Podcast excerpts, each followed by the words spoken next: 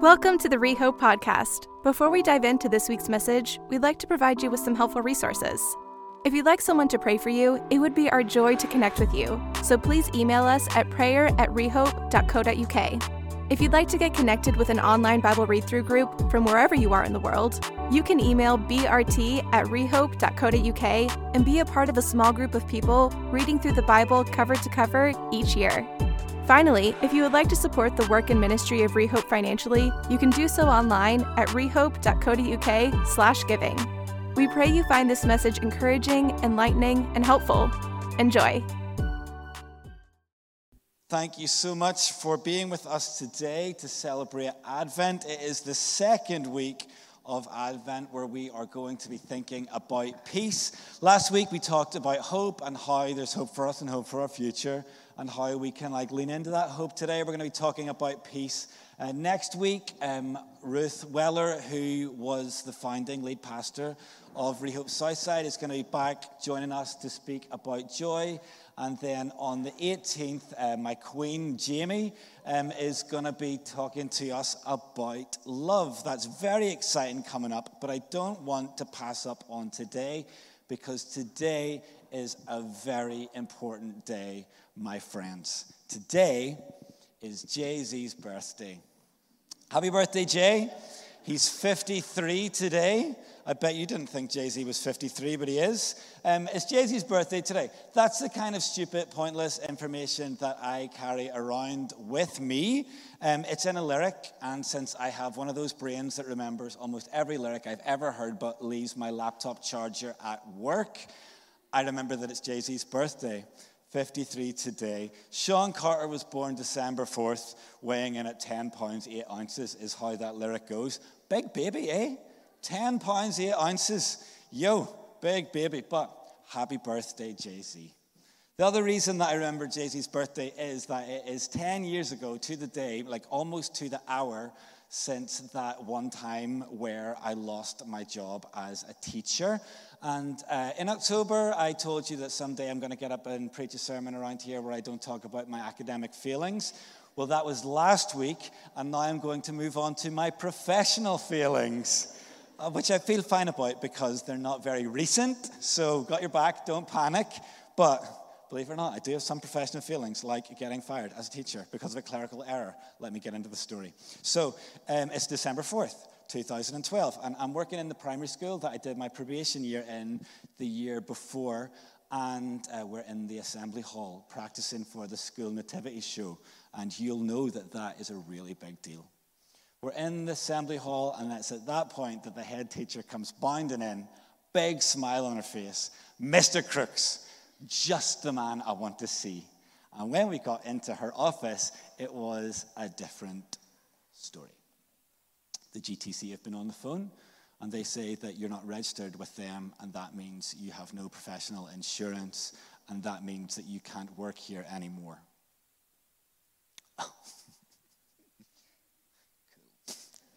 I wasn't even panicked at that point. I wasn't even worried at that point because I was able to tell her that at the end of my probation year, I phoned the GTC and I spoke with them and I said, What do I need to do to like pay my fees and get fully registered at the end of my probation year? Don't worry, said the other voice at the other end of the phone.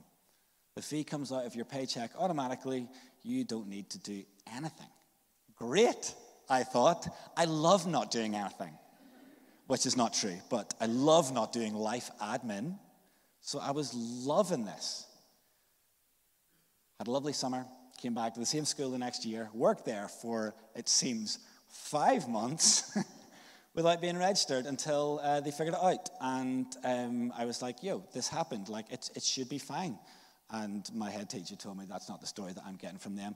If I were you, I would drive there right now and see if you can sort this out. So I did. Maybe the panic is starting to set in a little bit. Just now, I drove there to Edinburgh to try and sort it out. And when I got there, they told me it was a done deal. There's nothing that they could do.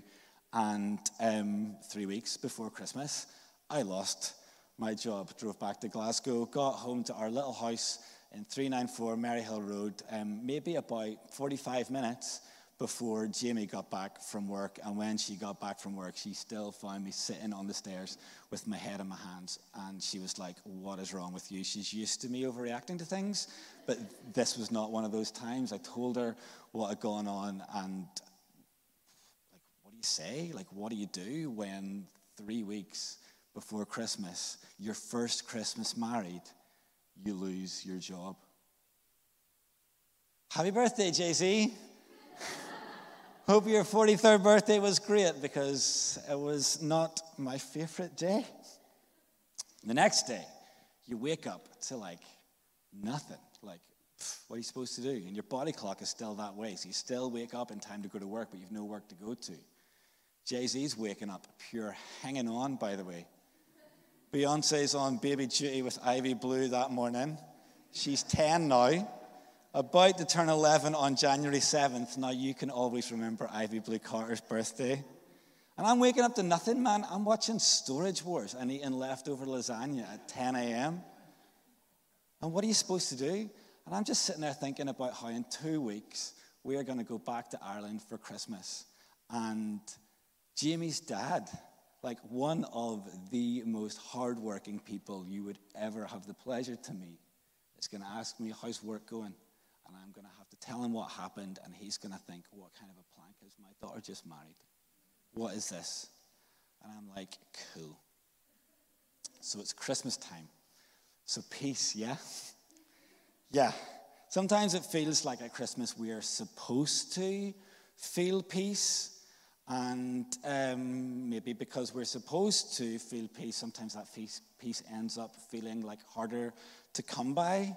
Do you know, like family difficulties are more difficult at Christmas, and like financial strain is more straining, and like a bereavement at Christmas is way more heartbreaking and tragic.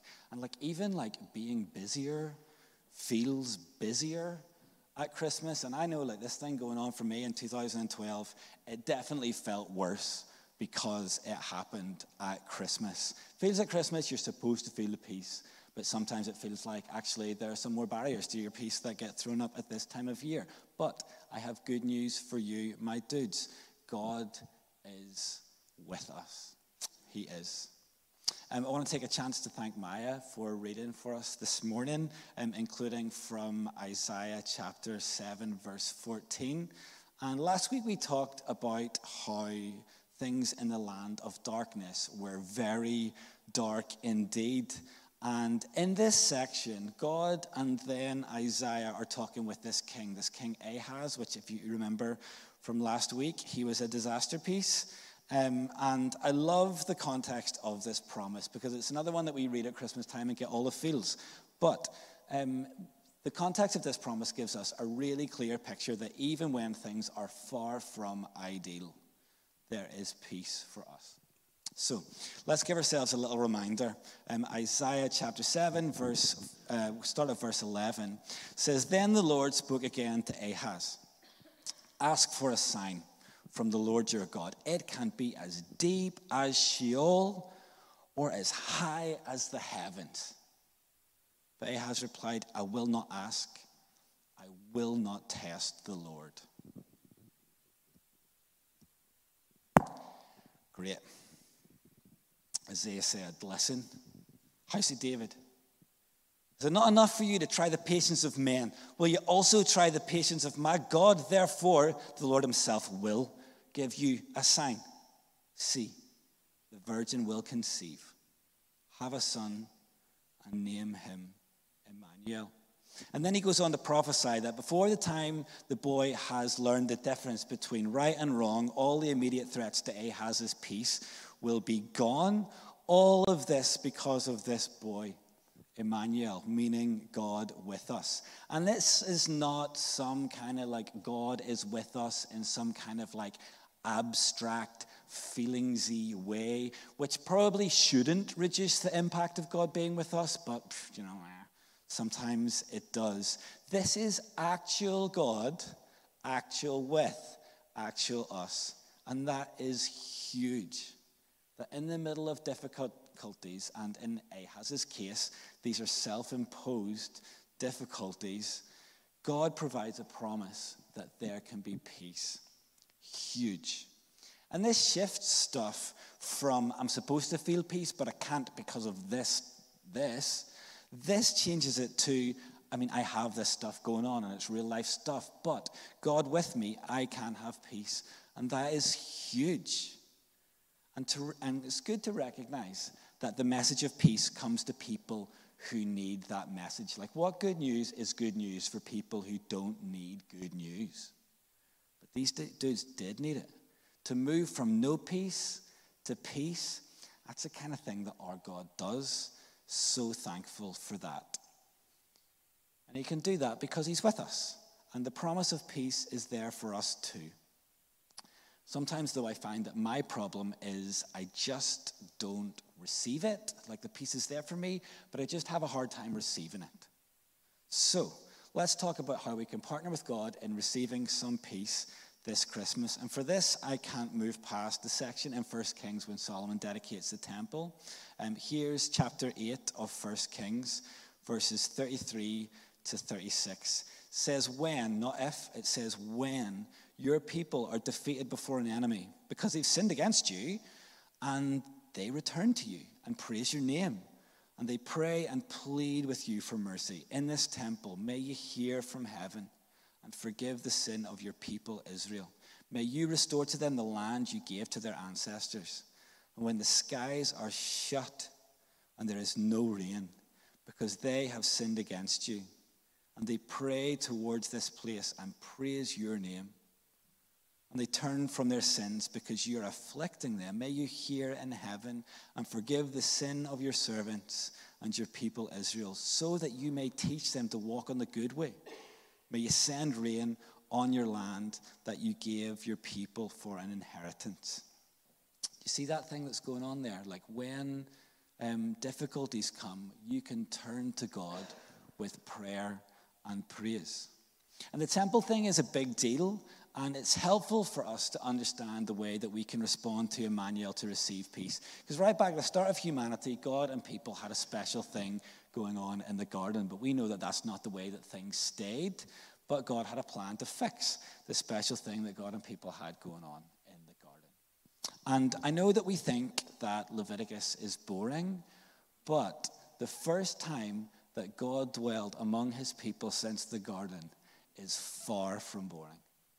And sure, there's like a bunch of stuff that they have to do to make sure that that can be um, even an option for them, hence the rest of the book of Leviticus, but not boring.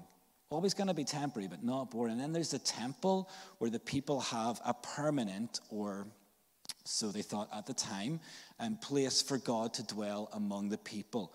Huge deal, but still with the sacrifices, still with the stuff that you've got to do. But since God was living among them, there was always peace available for them.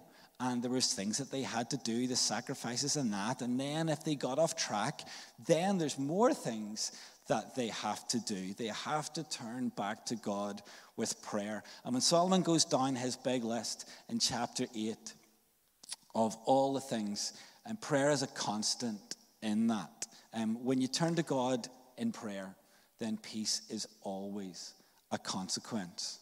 And the praise part is more sprinkled in. It's only mentioned twice in that chapter, but still, like mentioned twice, so I'm not going to uh, ignore it. Like when we give God praise, we're reminded of who He is and what He does for us, so then our expectations of Him go way up.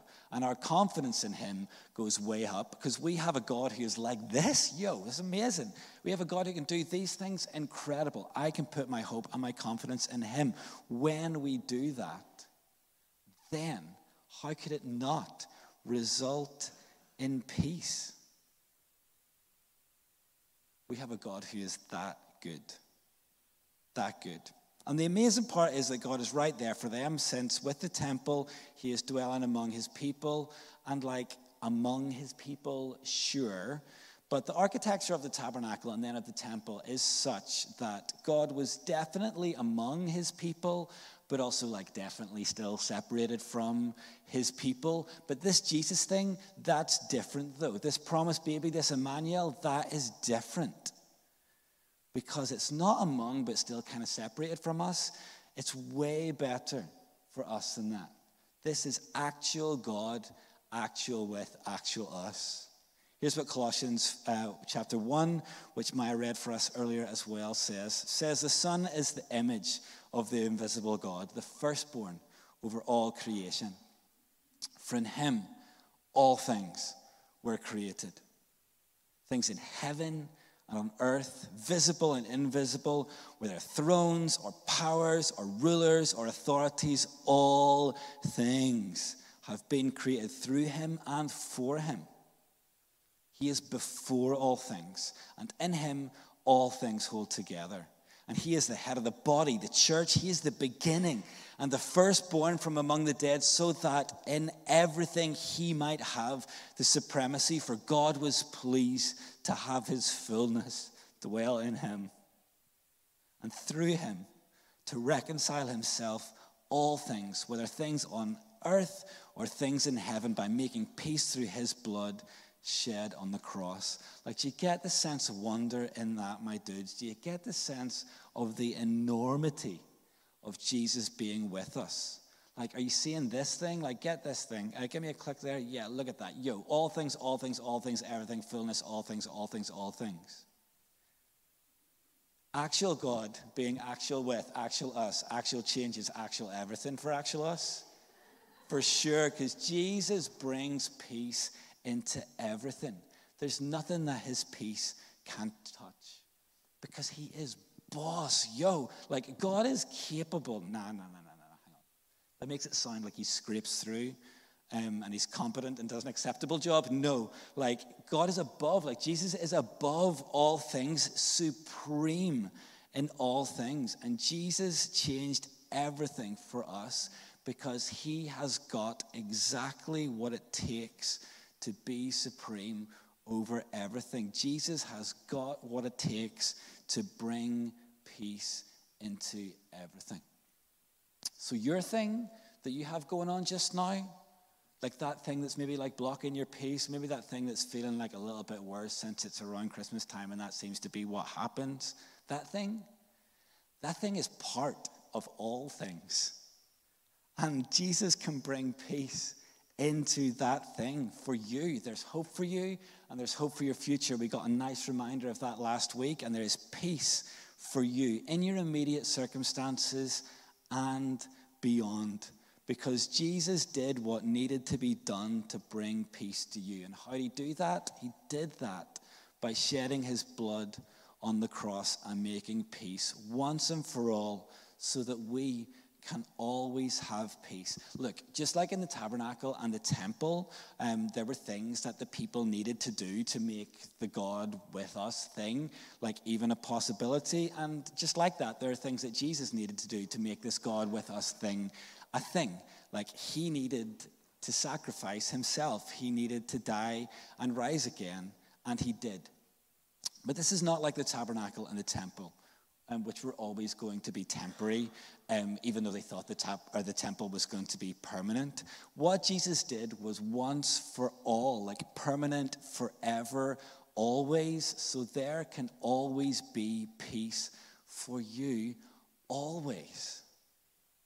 So this is our moment, my dudes, like our moment to receive peace. Because a bunch of times the things that are hard do feel harder at Christmas Stuff is real, and we're not going to pretend that it doesn't exist.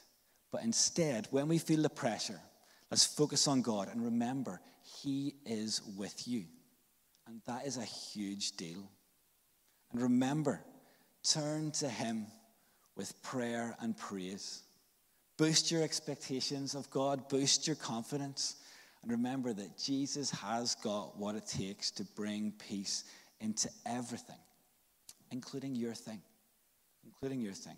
God is with us, Prince of Peace, class. Like He is the exact kind of God that we need, the exact God we need. And we've got Him since He made a way for us when He came to earth, which we celebrate at Advent. And not just came to earth for us, but came to earth as us, like as a person, a baby, no less. And then he grew up and he learned and he lived a sinless, perfect, spirit filled life. And he was crucified and he rose again to prove that he is supreme over everything. Prove it beyond a shadow of a doubt. And we can put our hope in him and we can draw our peace from him. I've got a couple of challenges for you this morning, my friends. And the first one is to declare and declare that Jesus brings peace into everything, including the thing that you have got going on just now. Declare that you're not a lost cause to peace. Like if you're feeling like I'll never, like I'll, I will never have peace, especially not this Christmas because of this thing, declare I am not a lost cause to peace. And break off the lie that you'll never feel peace because of this stuff that you've got going on. And uh, number two is list. I mean, I guess this is all one challenge, but I've broken it down for you a little bit. List is like write down the things that are blocking your peace. I'd get a piece of paper and I'd fold it in half and I'd draw a line up the middle. Write down all the things on one side that are blocking off your peace. If you've got a bunch of stuff going on, maybe your list is going to be longer. Maybe you've got that one big thing that you need to deal with. Write it down and then on the other side of the paper, write down something that you know about God that will give you confidence that He can indeed bring peace into that thing that you have got going on. And then number three, prayer and praise. Like use what you've listed to help you to praise God for who He is and for what He's done, and to ask Him to intervene for good and bring peace into your circumstances because trust me, He has got what it takes to bring peace into the things that you have got going on.